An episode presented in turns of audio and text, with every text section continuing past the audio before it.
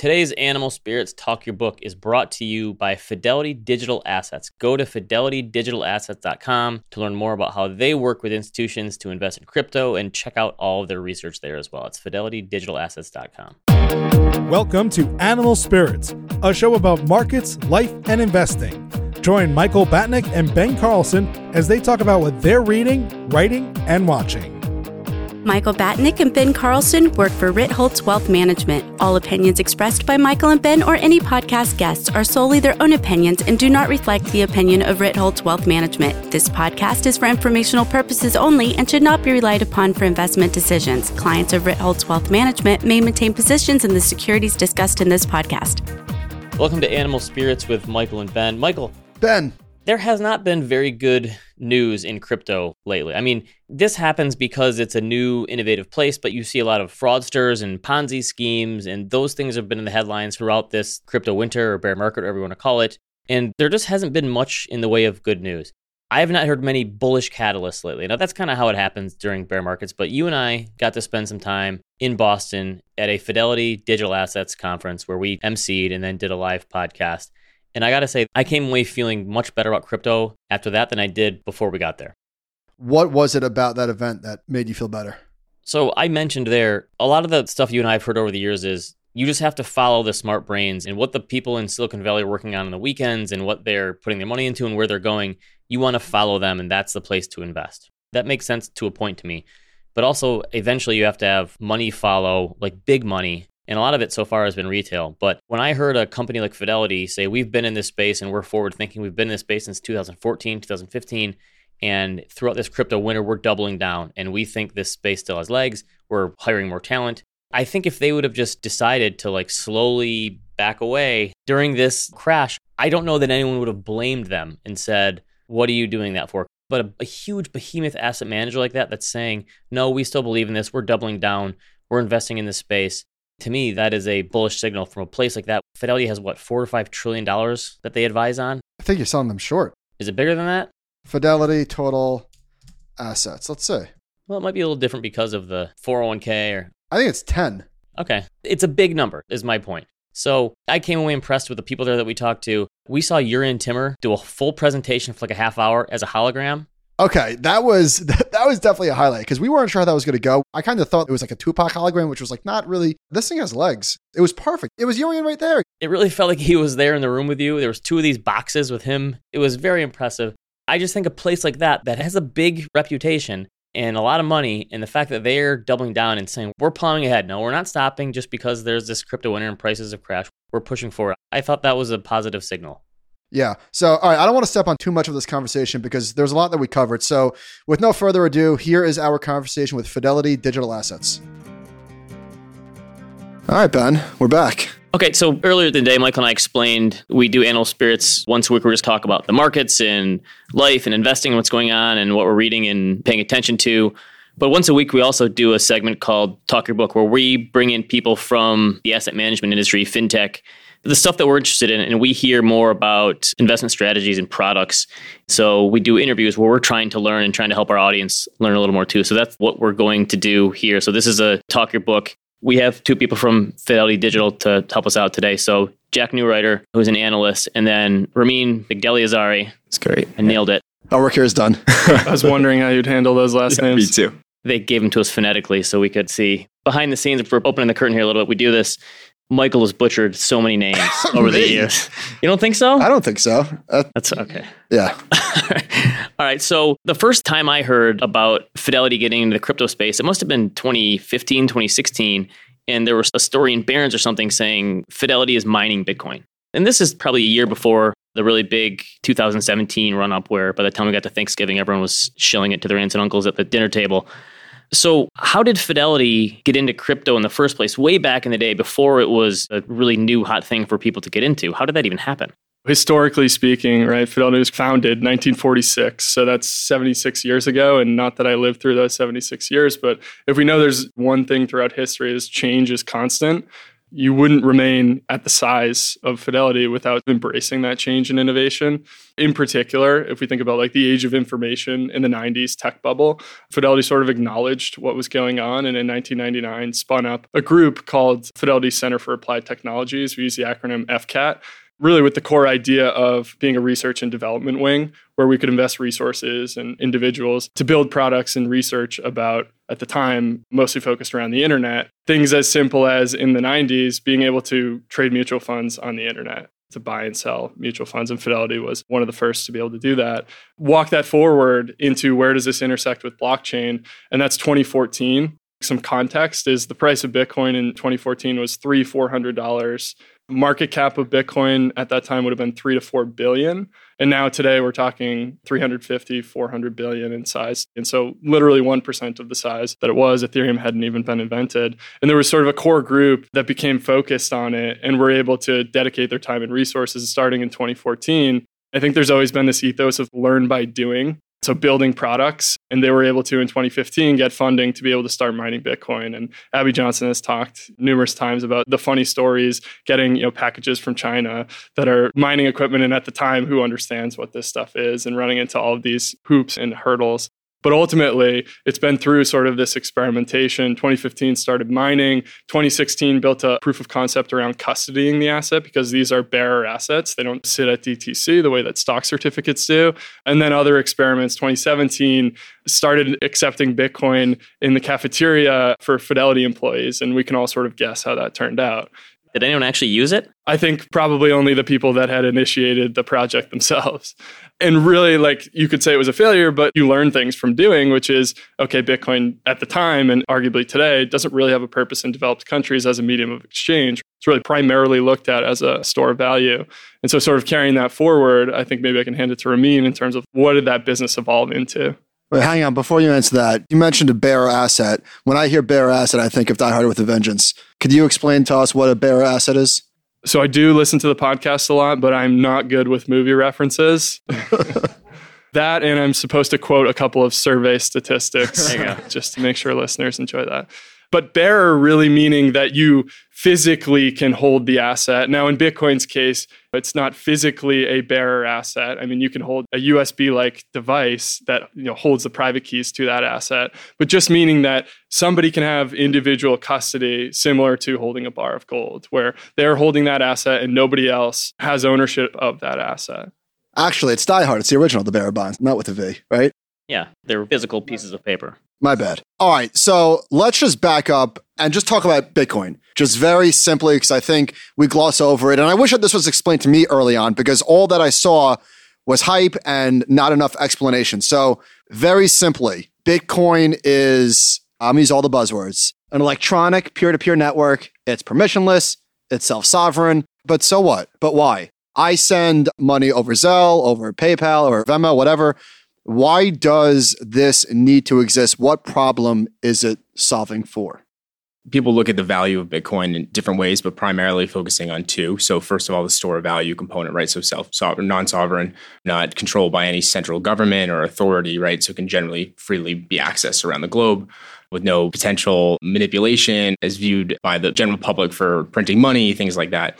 The other side of that is just looking at a globally distributed network that anyone can participate in. So if you have access to the internet, you can immediately interact with this network. Within the network, Bitcoin is very specifically designed to store and then track passage of value other protocols that we'll talk about, like Ethereum, other things, are built for very different reasons, have some of the same characteristics, but you know, in some cases are more complex, many different functions available. Bitcoin is very specifically created as a decentralized mechanism to store and track value transfer. So through the consensus mechanisms that are built into the protocol, I can, without fail, prove that I either own or do not own the asset, the Bitcoin. When I want to transfer to Jack or transfer to someone else, the protocol and the participants in the protocol can determine whether or not that's a valid transfer. Do I actually have the ability to send that Bitcoin? So when people think about the value compared to like a Zelle or other intermediated services, they look at that ability to generally interact with somebody else around the globe, somebody that I may or may not know, and I can directly transfer them funds and they don't have to trust me, they trust the protocol. So right now when I'm sending money from Bank of America to JP Morgan or whatever, they each have their own ledgers, right? That's right. And they have to verify, okay, Michael has money, he's good to go. And all of that takes longer than we would probably like. That's absolutely right. And so depending on how you send the money has different time frames. It could take multiple days, not open on the weekends, not open overnight. And so this is generally opening up that window where you can access your funds at any time on a global basis. And then we're talking about specifically in the US primarily or in developed countries. But when you think about outside of the US and less developed countries, the ability to access these monetary tools that are outside of particular government regime that is influenced by politics and things like that becomes very valuable. The best way it was explained to me, I think, is in the past, we could make a bet and I owe you 20 bucks and I hand you a $20 bill and no one knows that I handed you that $20 bill. But there was no way to do that digitally before. That's right. And that's kind of what crypto is, is I can hand you $20 digitally. No big financial institution has to be there to say, yes, it's okay. It's a different way of doing it. If you had to tie like Bitcoin and blockchain and everything together, it would be about an innovation in like digital trust. And so removing the need for those centralized intermediaries changes interactions digitally, true decentralized digital ownership. Is the world ready for decentralization? Just before we start, I was saying that I almost lost my MetaMask account. I recovered it, which was good. But are people ready to be their own bank? It's a great question. I think when you think about decentralization, you're decentralizing risk and responsibility as well. So with your MetaMask account, it's solely your responsibility to know your passphrase. And if you don't know it, then those funds are lost forever people may find value in having that control, but at the same time, they're taking personal responsibility for that. And if you lose it, there's nobody to call. I like privacy, but not that much. So in the wealth management space, that is of the utmost important to us is keeping client information and client money safe. And that's why we as advisors have a third party custodian. So how does Fidelity fit in there to bridge that gap? And even though you're not going to completely live off the grid, that's not what a lot of people want if you want to own crypto but have it be more centralized and safe, how does that work with what you guys do? So we offer an institutional custodian. Basically, that works is in order to hold or own digital assets, you are custodying private keys, essentially a private passcode, passphrase, that then gives you access to control those assets. That's pretty complex. And if you do it yourself with a MetaMask account or something else, you bear that risk. In Fidelity's case, for institutional clients today, what we do is we manage all of the on-chain management of keys and manage security associated with all the custody functions. And then what we do is then we provide a service that allows for our clients to then interact with us very similar to how they would with a traditional brokerage. So you log in with a username password, we have additional biometric controls, things like that that allow for increased user level control and then they can come to us, transfer us assets. We will safekeep them. We will report on them. We will do everything they expect that their traditional custodian would do. And so they're really looking to us to risk manage on their behalf. Is it integrated with the rest of their brokerage accounts or is it a separate login altogether? Today, it's a separate login. The reason for that is the current regulatory framework. And so Fidelity Digital Assets, our institutional custodian is regulated separately from our broker dealer entities, and it is regulated by the New York Department of Financial Services that is currently the construct that is available to us. And so as a result, we operate as a separate business. Now, what I will say, and I think we'll talk about this some more probably, is from an advisor standpoint, some of the things that brings difficulty with is it's a new entry point. They have a new service provider that they need to deal with. And yeah, it's not super easy. The onboarding process for an institution is not immediate. And so what we're looking to do is provide that level of integration. So we understand that they do have to interact with a separate entity, but we want to build further integrations to aggregator services for portfolio management. It does filter into Orion, Black Diamond, those sort of things. We're working on more and more integrating with those industry tools. And so we're working with our client set to understand where their priorities lie and then working with those service providers to ensure that we're able to get that reporting out just to try to make it as easy as possible for our clients. Jack, you talked about how you're trying to get ahead of things and you got in here early, but how much harder is it to handle the technology in this space? Because it's a whole different ballgame, right? The client's not using these keys, but Fidelity has to. So you're building a whole new system essentially. How does that even work?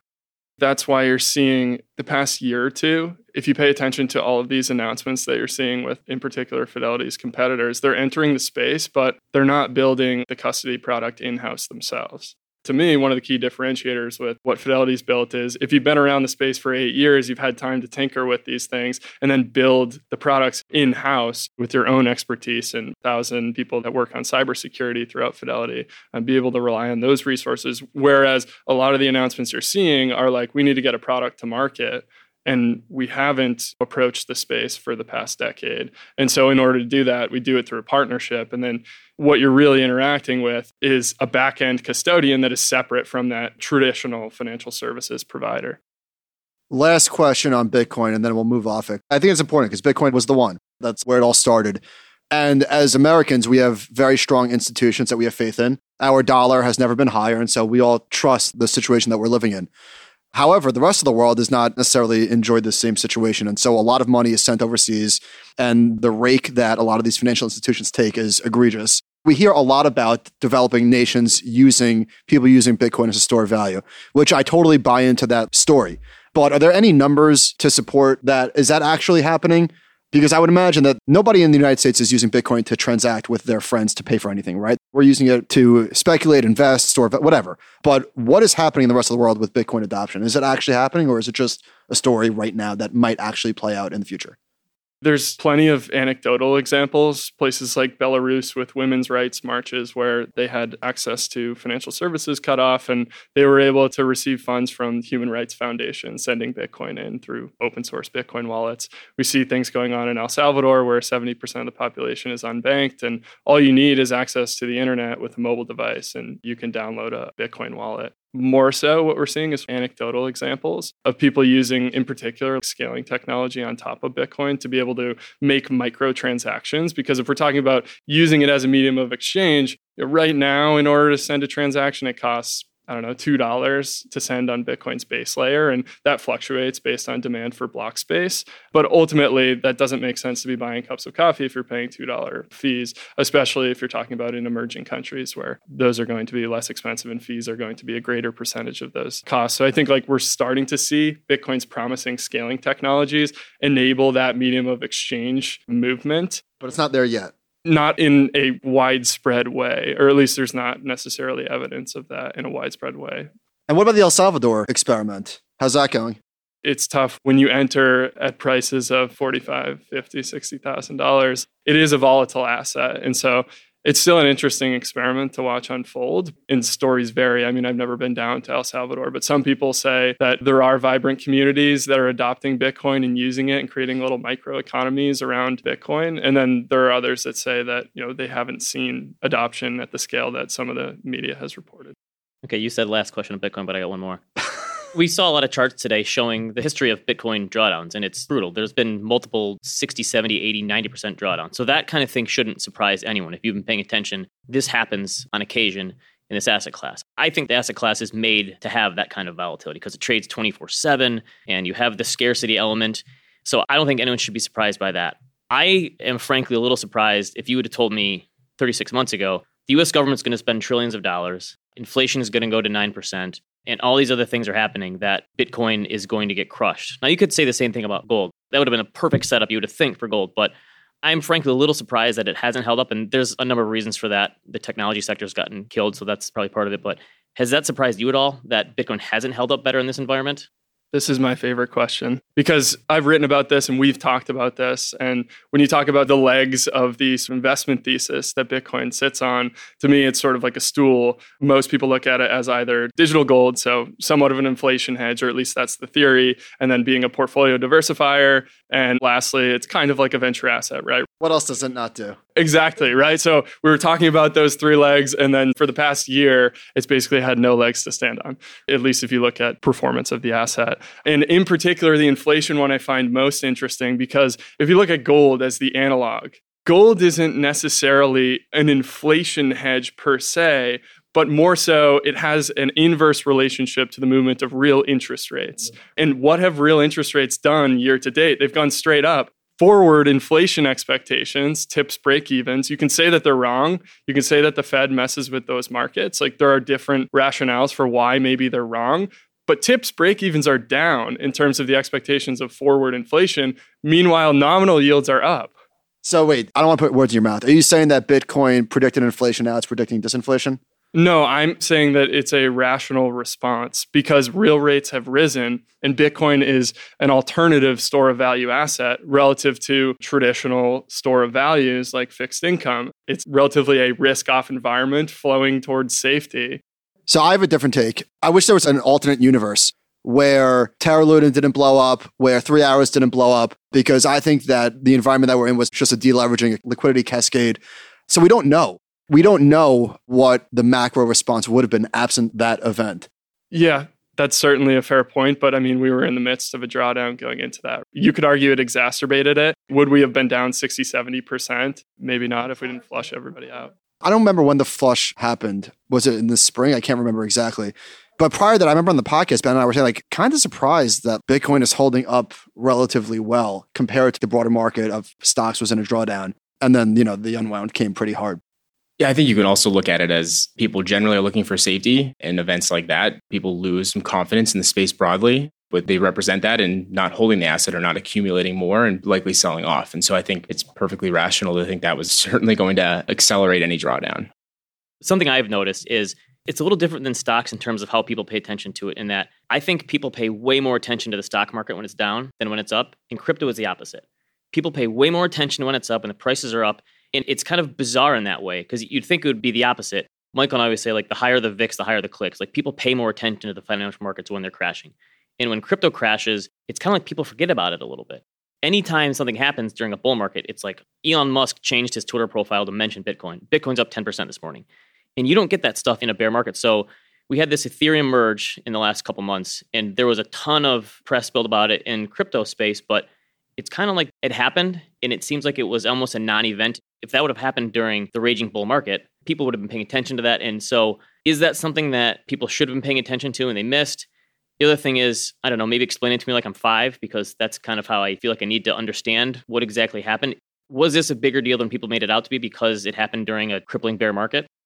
I think it was a huge deal. It's monumental shift for the second largest protocol, second largest market cap crypto out there, uh, Ether. I think if the timing was different, I think we would have had a lot more buzz. I think those that are a little bit closer to the space were watching very intently and seems to have been incredibly successful. To talk about what it was, the basis of this is it's moving from a proof of work protocol, similar to how Bitcoin runs, where there's miners that are validating transactions, to what's called a proof of stake protocol, where validators or participants in the network are validating the transactions, virtually performing the same functions as miners. When you proof of stake, the really easy way to think about it is you have to have a stake in the protocol to participate in validation. So you have to actually own ETH in order to run a validator and participate as a quote unquote miner or as a validator of the transactions. And then you earn rewards for participating in the protocol. What was the number? 32 ETH. 32. Okay there's many different versions of proof of stake. So every protocol is built differently. It's all game theory based. Everyone's trying to get to a point where they can best balance security, decentralization, and speed or throughput.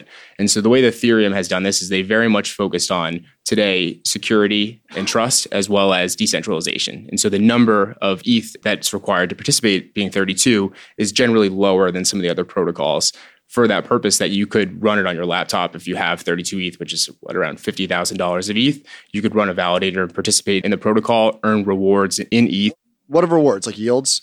Yeah. So basically, what happens is the protocol will systematically distribute to you ETH. So in kind rewards that come back that are earned in the validator. And then eventually in future phases of the protocol, you're able to withdraw that as earnings for your participation my twins are five, and I don't think they would have understood that. But I think 2017 was the first time I really started paying attention to Bitcoin. And I read the original paper, which is short, right? It's only a few pages, like it's not that long.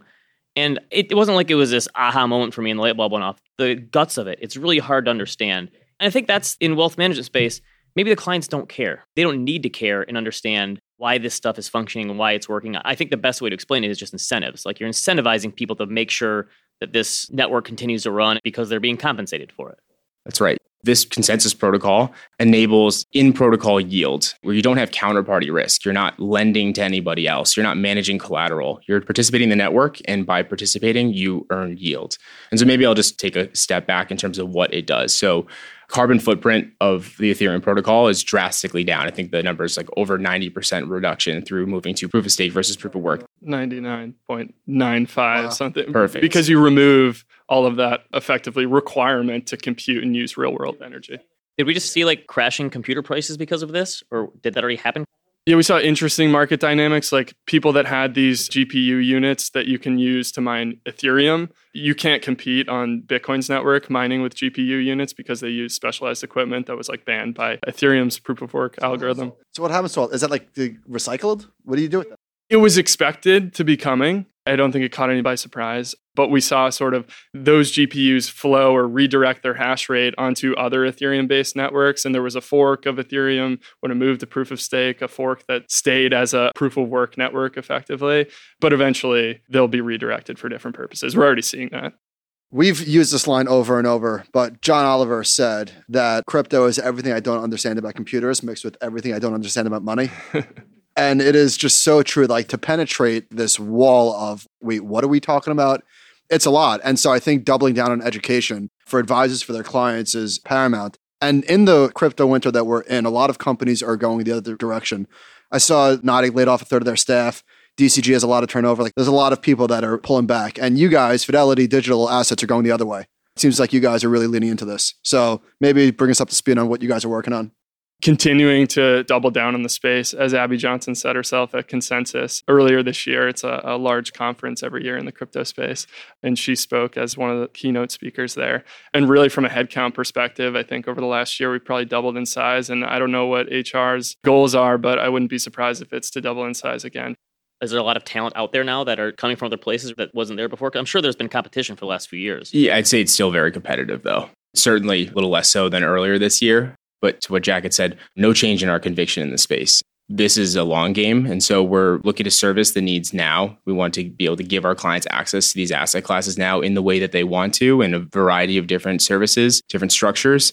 The goal is to also prepare ourselves for what that future might look like you think in the future, what if bonds and equities or other assets were on a blockchain? We need to have that capability. We need to understand how we'd operate in these networks. Our goal is really to make sure that we're building the appropriate infrastructure and also the knowledge within Fidelity. It's one of the luxuries of being attached to a large traditional asset provider. Right. You're not full crypto, so you have other lines of business that can pick up the slack. And there's like pretty deep seated conviction in this asset class changing financial services over time. There's the direct investment component of, yeah, you can come on and buy Bitcoin or buy Ethereum today. But eventually we're looking at things like DeFi and like what are the implications for financial services and just how trades settle and all of that infrastructure that Fidelity sits on top of currently. That piece is interesting to me, the infrastructure, because I think a lot of people at first thought it's going to be a medium exchange and we're going to buy Starbucks with Bitcoin and all this stuff. And obviously that didn't pan out. People don't use Bitcoin for the cafeteria. But it seems like the easiest use case for all this stuff, crypto and DeFi and all this stuff, wherever it's going, is just to make the financial system more efficient, make transactions speedier, less costly, take out the that's the whole thing, right? Taking out the middleman in part is reducing fees. So without being able to predict the future, is that the simplest end game? Is that it's just going to make the financial system better behind the scenes in the pipes, whatever you want to call it? That's one application. What you see is Bitcoin is explicitly different from other digital assets. Bitcoin makes trade offs. The key trade off, we refer to it as the blockchain trilemma. Vitalik wrote about it in, I think, 2017. It comes down to a trade off between centralized systems and decentralized systems, and then their complexity. So, if you want to have a more complex system, i.e., if you're Ethereum, you could do more complex transactions than you can on Bitcoin. And maybe there's a different purpose for that because Bitcoin can therefore have less total compute, have less data to actually store, and therefore be more decentralized. And so there's an explicit trade off between decentralization and scalability of a protocol. It's not to say that only Bitcoin can accrue value or only Ethereum can accrue value or only a centralized system that is very complex and completely centralized can accrue value. It's a spectrum. And then there's different use cases because of the design of that protocol and because of the trade offs it makes. And so in Bitcoin's case, it's an emerging monetary system, an alternative, non sovereign, potential aspiring store of value asset. In Ethereum's case, it's like a platform, a computing platform to enable applications to be built on top of it. And some of those nascent emerging applications are things like banking and financial markets infrastructure or like decentralized digital ownership, things like NFTs. So NFTs ushered in mass adoption last year, which I did not see that coming. That like really surprised me. Well, mass adoption is like 0.5% of the population. Okay, fine. But he was a part of it. I was, yeah. so Jurrien was showing earlier his S curves. He was comparing crypto adoption with the internet and mobile. And I'm looking at Glassnode right now, and it's showing addresses with non zero balances for Bitcoin. It's 43 million, which might as well be zero people in the grand scheme of things. That's not a lot of people. What is the next thing that accelerates global adoption? One thing to note about that statistic is that in a lot of cases, like with Fidelity Digital Assets, we represent a single entity on chain, right? And so we have many clients. And so similar, like think about Coinbase and all these other entities. It works both ways. That's why we're here. So what's the real number? Coinbase would be one on there. Or less than, yeah. All right. So what's the real number? You're relying on survey data here. Oh, well, survey me. we're a pro survey podcast. a lot of the numbers I've seen, one to 200 million. people. Okay. And so the problem with using addresses is I can have many addresses, or I can have even one account that is linked to effectively one private key, but many addresses. And to that Glassnode, for instance, it's looking at it as different entities or different addresses. So you can have a single person with many addresses. Just got owned on stage. Yeah. It's like watching an NFL game at the bar and you have 100 people watching the game on one TV. All right. We get it. I- We get it. I was wrong. We get it. Or you can watch five games. Oh, yeah, come on, man. Listen the knife. Things are obviously evolving. Like the 2017 thing first happened. It was Bitcoin, Ethereum, and Litecoin. Now we move ahead five years, and there's all this other new stuff. There's all these new networks, and Solana is going to be the next Ethereum, and then the next thing behind Solana, and then DeFi, and all these new things. So Well, speaking of Litecoin, the Walmart partnership with them. Remember that, that fake tweet? didn't quite. So how do you think about implementing these new things that come along and kicking the tires on them and realizing like, okay, this is a meme coin. We're not going to focus on this. No, wait, hang on, hang on. I want my question answered first. What brings in the next wave of users? It's a prediction because nobody knows, but what could it be? Is it price? Do we need another bull market? Utility? accessibility interacting with these unique counterparties or service providers in order to build this asset class and mostly in spot right with less other options generally available to the public. And so further integration of those infrastructure providers i think will be one of them. I think other access points so different products potentially exchange traded products other things will also be really beneficial for them for clients to be able to access the space. I still think an ETF would be huge news. Which I think fits in the category of usability. I mean, that's usability of being able to allocate to the asset class. That's one thing. And I think that's mostly regulatory in nature in terms of the hiccups or the holdups there. And then there's the other part of you said, for instance, you lost your MetaMask wallet. And that's like terrible user experience. It was awful. You didn't know what to do. I think you'll see an evolution of different providers, some that are intermediated directly through Fidelity, for instance, and some that are less and less intermediated, where you're interacting with the protocols directly. Okay, so to that point, I got one of those hard drive thingies. I'm very tech forward. What are those things called? A ledger, a Trezor, I got a ledger. I couldn't figure. I was going to lose my crypto just sticking into my computer. It's hard. It's a pain in the butt. So I think where you're going with this is places like Fidelity Digital Assets making the user experience better. Because right now it's bad, and I'm not like that old. Like I should be able to figure this out. Well, I think that's ultimately what the group originally from like that 2014 to 2016 time period, when they eventually said, we're going to go after institutional investors, they said, this thing is real technology, but the only way that it scales is you can't have the CIO of a pension fund with a thumb drive Right. with 1% of their assets on Yeah. it, right? Like that doesn't scale at all. You need real institutional service providers in the space.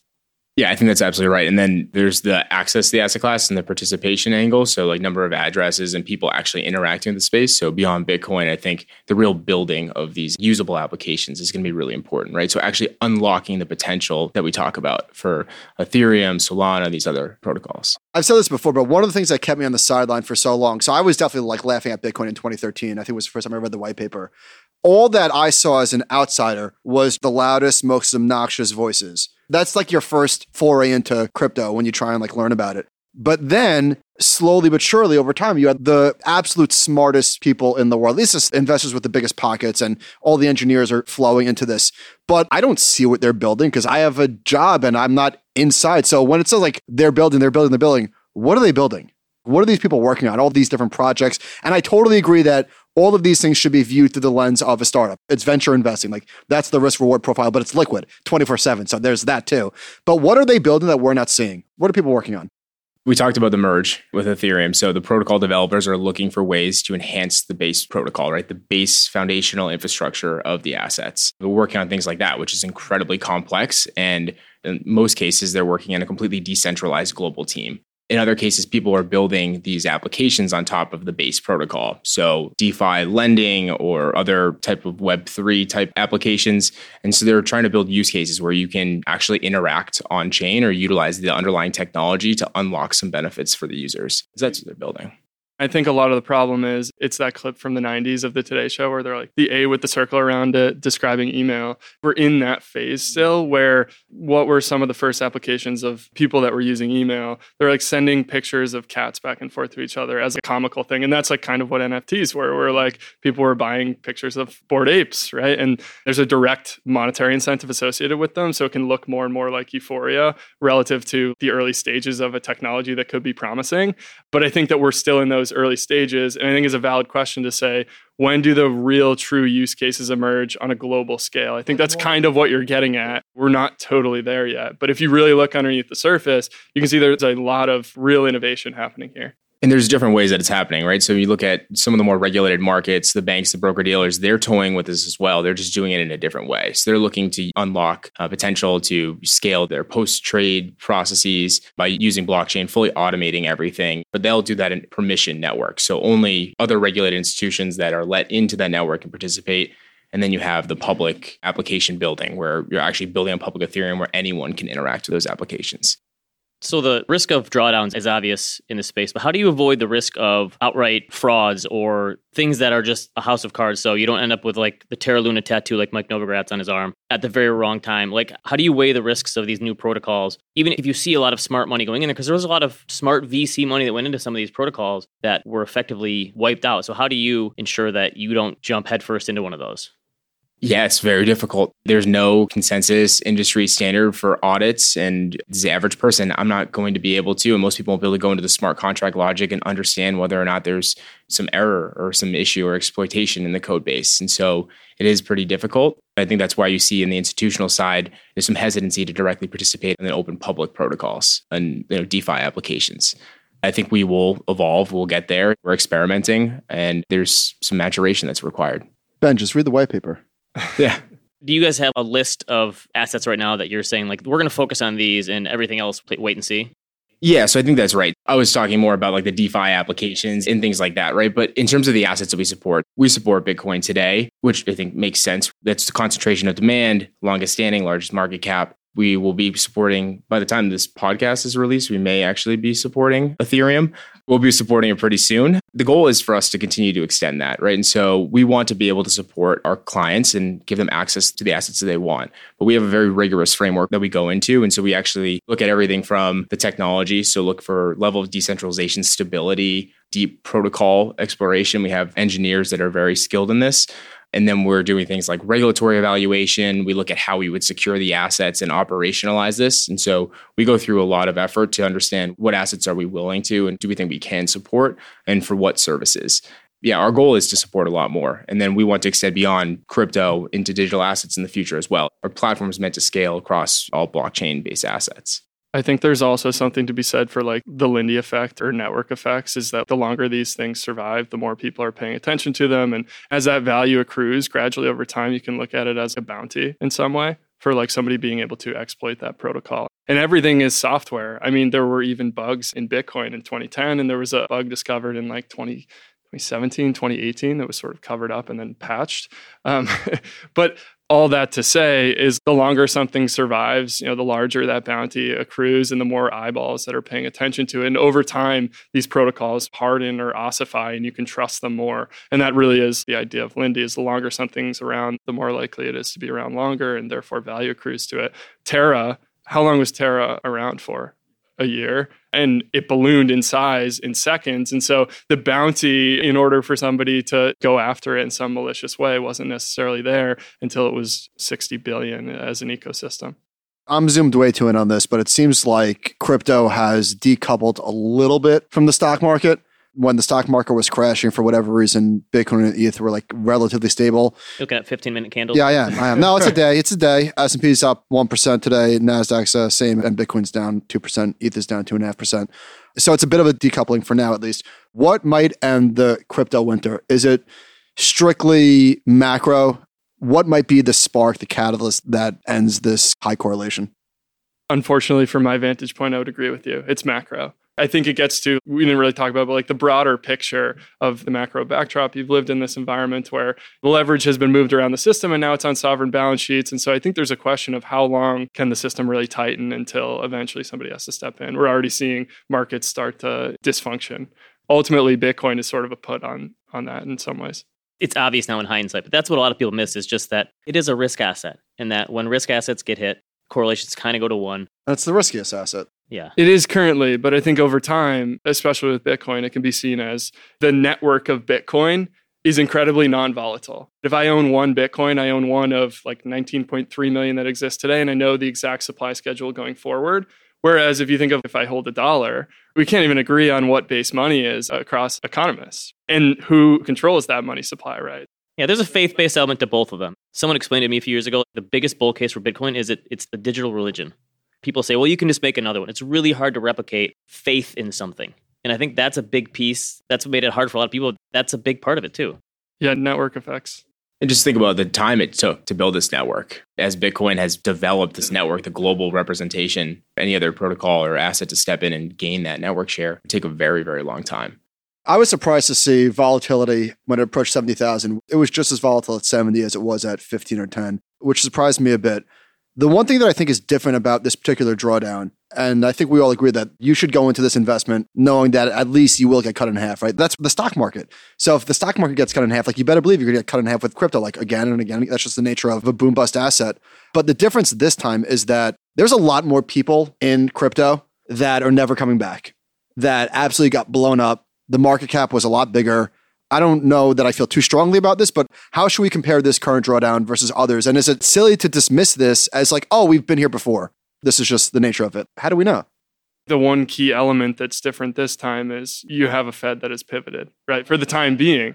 And that's where it sort of gets back to the point of what turns the crypto winter, so to speak. And I do think that there's a huge element of it that is just the broader macro environment. But for me, it's real rates have told the exact story. If you look at the chart of real interest rates, they've gone straight up, Bitcoin's gone straight down, and it's been a headwind for gold. So if you tell me where real interest rates go over the next year, I think there's a high correlation, at least historically, there, and it makes sense to me you're talking about building out institutional capabilities. Crypto was a little weird in that retail was there first. For everything else, private equity and venture capital and hedge funds, it was all institutions first pensions and endowments and foundations and maybe even family offices. Crypto was different. Retail got there first. I guess the hope would be to answer Michael's question, wouldn't it be that institutions are the next big dollars and they have a lot of money that could potentially come into space? Is that the idea?